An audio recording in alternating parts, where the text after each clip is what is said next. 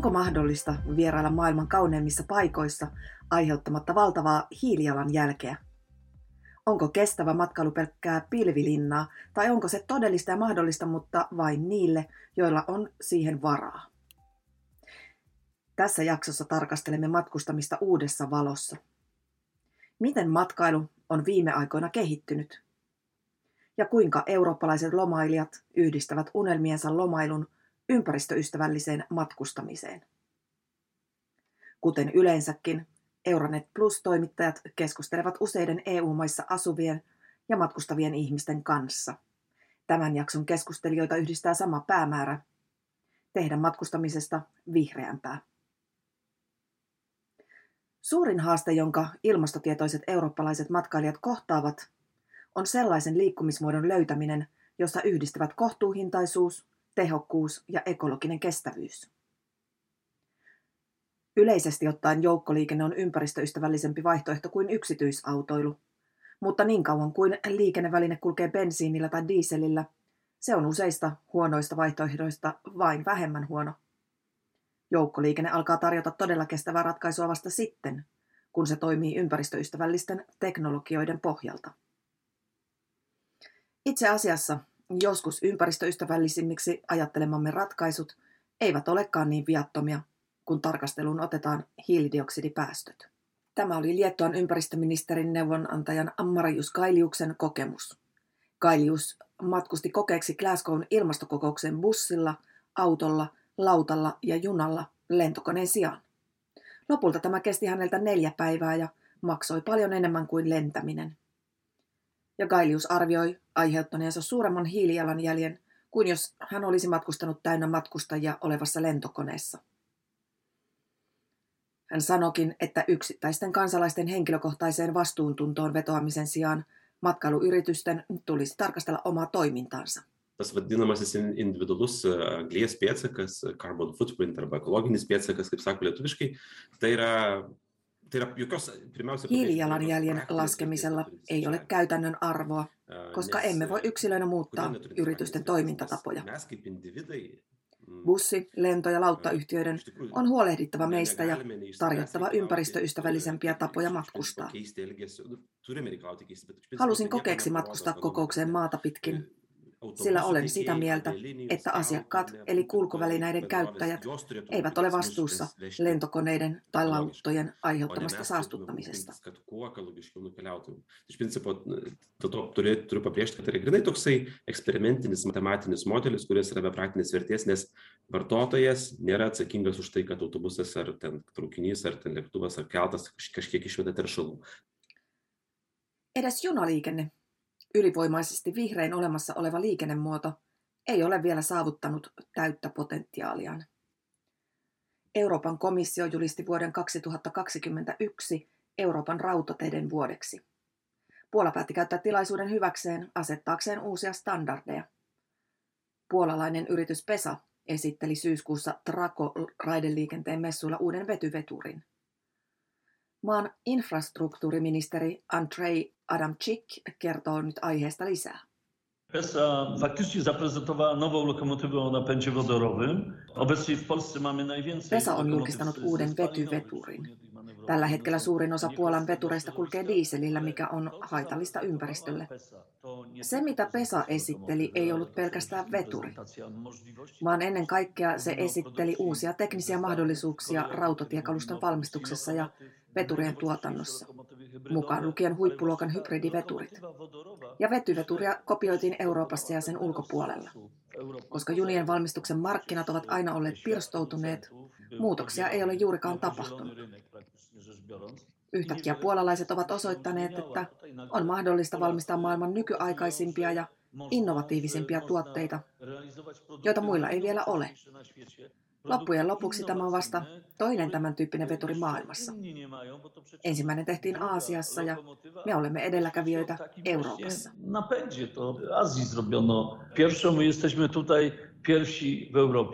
Mutta kestävässä matkustamisessa ei ole kyse vain siitä, kuinka pääset kohteeseesi, vaan myös siitä, mitä siellä teet.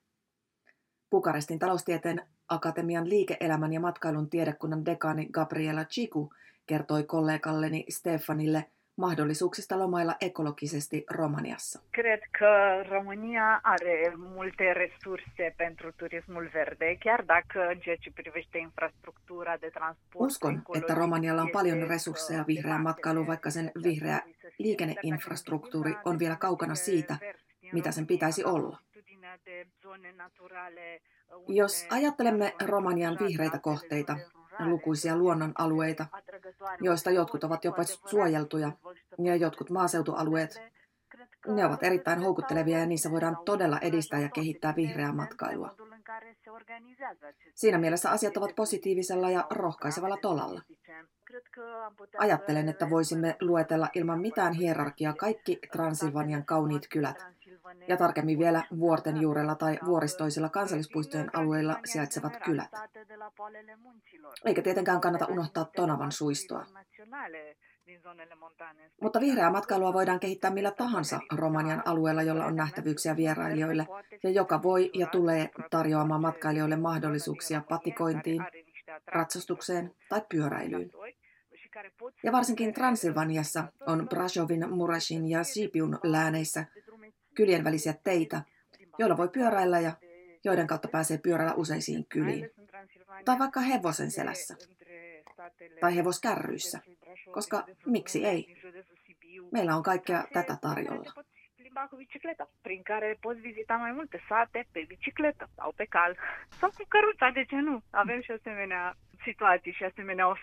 Adrian Voikaan on Prahova Tourism Promotion järjestön puheenjohtaja.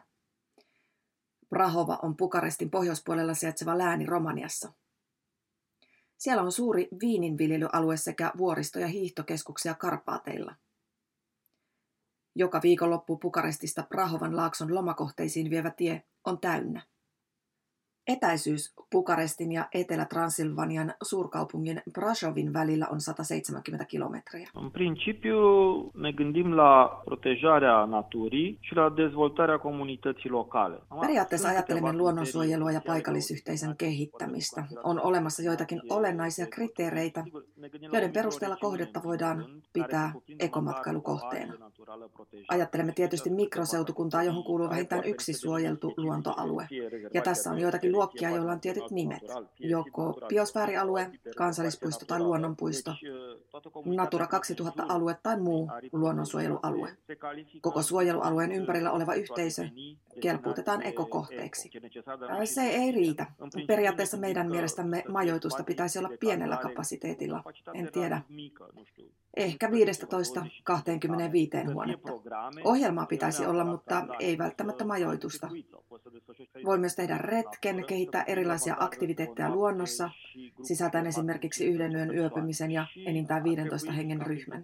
Ja meidän pitäisi sertifiointikriteerien mukana miettiä kohteen kestävää hoitoa, joten mukana olevien kaupunginjohtajien, paikallisviranomaisten ja myös yksityisten toimijoiden, jotka tarjoavat matkailupalveluita, tulisi keskittyä luontoalueisiin, jotta ne olisivat perintöä. Olipa perintö sitten antrooppinen, kulttuurinen, historiallinen, maantieteellinen, matkailullinen tai luontoympäristöä suojeleva. Prahovassa Dealumaaren alueella on viinitila, joka on rakennettu maapenkan alle. Katto on maan ja ruohon yläpuolella ja erittäin, erittäin ympäristöystävällinen. Se tulee varmasti olemaan trendikäs vielä monta vuotta ja on myös taloja, jotka rakennetaan kokonaan geotermisen energian perustuen tai aurinkoenergian varaan, koska se on muodikasta. Löytyy ihmisiä, jotka haluavat tehdä näin, mutta mielestäni ennen kuin saavutamme näin korkean tason, meidän kaikkien pitäisi mennä luontoon ja tehdä se monta kertaa. Mutta muista tietysti kerätä roskat isoon pussiin niin, että minne tahansa menemme, jätämme lähtiessämme vähemmän roskaa kuin mitä siellä oli tullessamme. Matkailumaantieteen tutkijatohtorina Oulun yliopistossa työskentelevä matkailututkimuksen dosentti Kaarina Tervokankare pitää kestävän matkailun käsitettä hieman hankalana asiana, sillä kun sitä aikoinaan määriteltiin, ajateltiin, että kestävä matkailu on sellaista matkailua, jonka avulla minimoidaan matkailun haitallisia vaikutuksia ja pyritään maksimoimaan myönteisiä vaikutuksia niin matkailukohdealueelle kuin ympäristöön laajemminkin.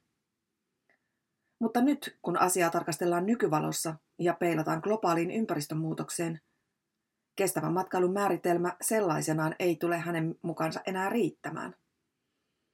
Kestävyys pitäisi käsittää sellaisena asiana, että kielteisiä vaikutuksia ei tulisi lainkaan. Sen sijaan matkailun avulla saataisiin parannettua ympäristön ja yhteiskunnan tilaa. Se vaatii jonkunnäköistä niin kuin kokonaan matkailuajattelun ehkä muuttumista vähän erilaiseksi, että mitä sillä matkailulla yleensä tavoitellaan. Ja tuota, millä, millä tavalla me voidaan sitä toteuttaa. Ehkä jotkut sellaiset asiat, missä matkailijat aktiivisemmin niin kuin en alun perin päästöjä ei, ei syntyisi siitä matkailusta, tai ne pystyttäisiin kompensoimaan hyväksyttävällä tavalla. Ja sitten tuota matkailijat siinä sen matkan aikana pystyisi tekemään asioita, joilla sitten ympäristön ja myös sitten sen sosiaalisen ja taloudellisen kulttuurisen ympäristön tilaa pystytään parantamaan. Mutta me ei tosiaan niin kuin olla kauhean pitkällä vielä tässä ajattelussa. Se, se on vasta tulossa. Tervo Kankareen mukaan Suomessa voisi hieman yleistäen sanoa, että monet matkailupalveluja tarjoavat yritykset ovat kohtuullisen kestävästi toimivia. Suomalaiset yritykset aika paljon ja kaiken niin kuin matkailun kehittämistyötä, mitä tehdään, niin siellä monet rahoitusinstrumentit ohjaa siihen kestävyyden edistämiseen. Ja tuota, viime aikoina varsin paljon on keskitytty ilmastonmuutoksen näkökulmasta kestävyyden edistämiseen, mikä tarkoittaa sitten sitä, että yrityksissä mietitään esimerkiksi niitä energiaratkaisuja, että millä tavalla, millä tavalla lämpöä tuotetaan, millä, minkälaista sähköä siellä käytetään yrityksissä.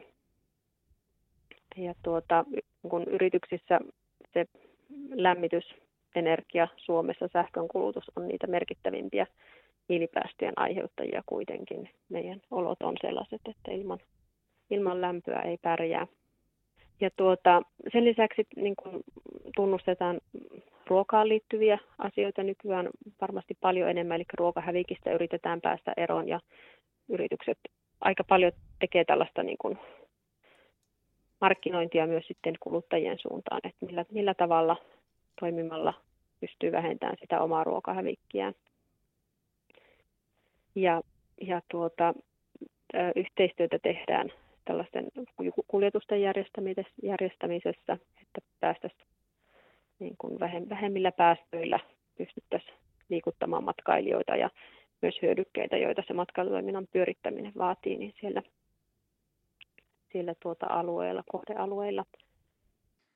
Mutta aina kun matkailupalveluja Suomessakin ostaa, kannattaa seurata, onko jokin sertifikaatti olemassa. Hän muistuttaa myös, että matkailukokemuksia saadakseen ei tarvitse matkailla kauas. Ja että jos matkailee ja haluaa omilla valinnoillaan vaikuttaa, on hyvä matkailla sellaisilla alueilla, jotka on jo rakennettu ja otettu jo matkailukäyttöön. Ei niin kuin sellaista pilliä luontoa välttämättä tarvitsisi ottaa mukaan siihen matkailuun. Meillä luonnon monimuotoisuuden kanssa ollaan hätää kärsimässä ilmastonmuutoksen vaikutukset siitä niin kuin kärjistä entisestään, niin sellainen, sellainen näkökulma myös. Joten ehkä meidän pitäisi muistaa pyrkiessämme ekoturisteiksi, että jokainen teko, jonka tarkoituksena on pienentää hiilijalanjälkeämme matkustaessa, on askel oikeaan suuntaan. Vihreässä matkailussa ei ole kyse vain kulkuvälineistä, vaan myös siitä, mitä teemme kohteessa, kuinka olemme vuorovaikutuksessa luonnon kanssa, missä yövymme ja mitä hyötyjä tuomme yhteisöille, joissa vierailemme.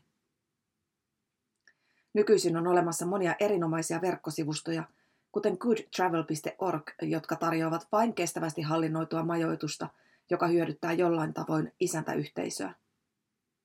Ja jos emme voi välttää lentämistä, voimme maksaa päästökompensaatiomaksua, joka sijoitetaan ympäristönsuojeluhankkeisiin. Joten ei muuta kuin tutkimaan maailmaa. Lähetä meille omia vinkkejäsi siihen, kuinka matkailusta voisi tehdä mahdollisimman kestävää. Ja käy sivulla euronetplus-inside.eu.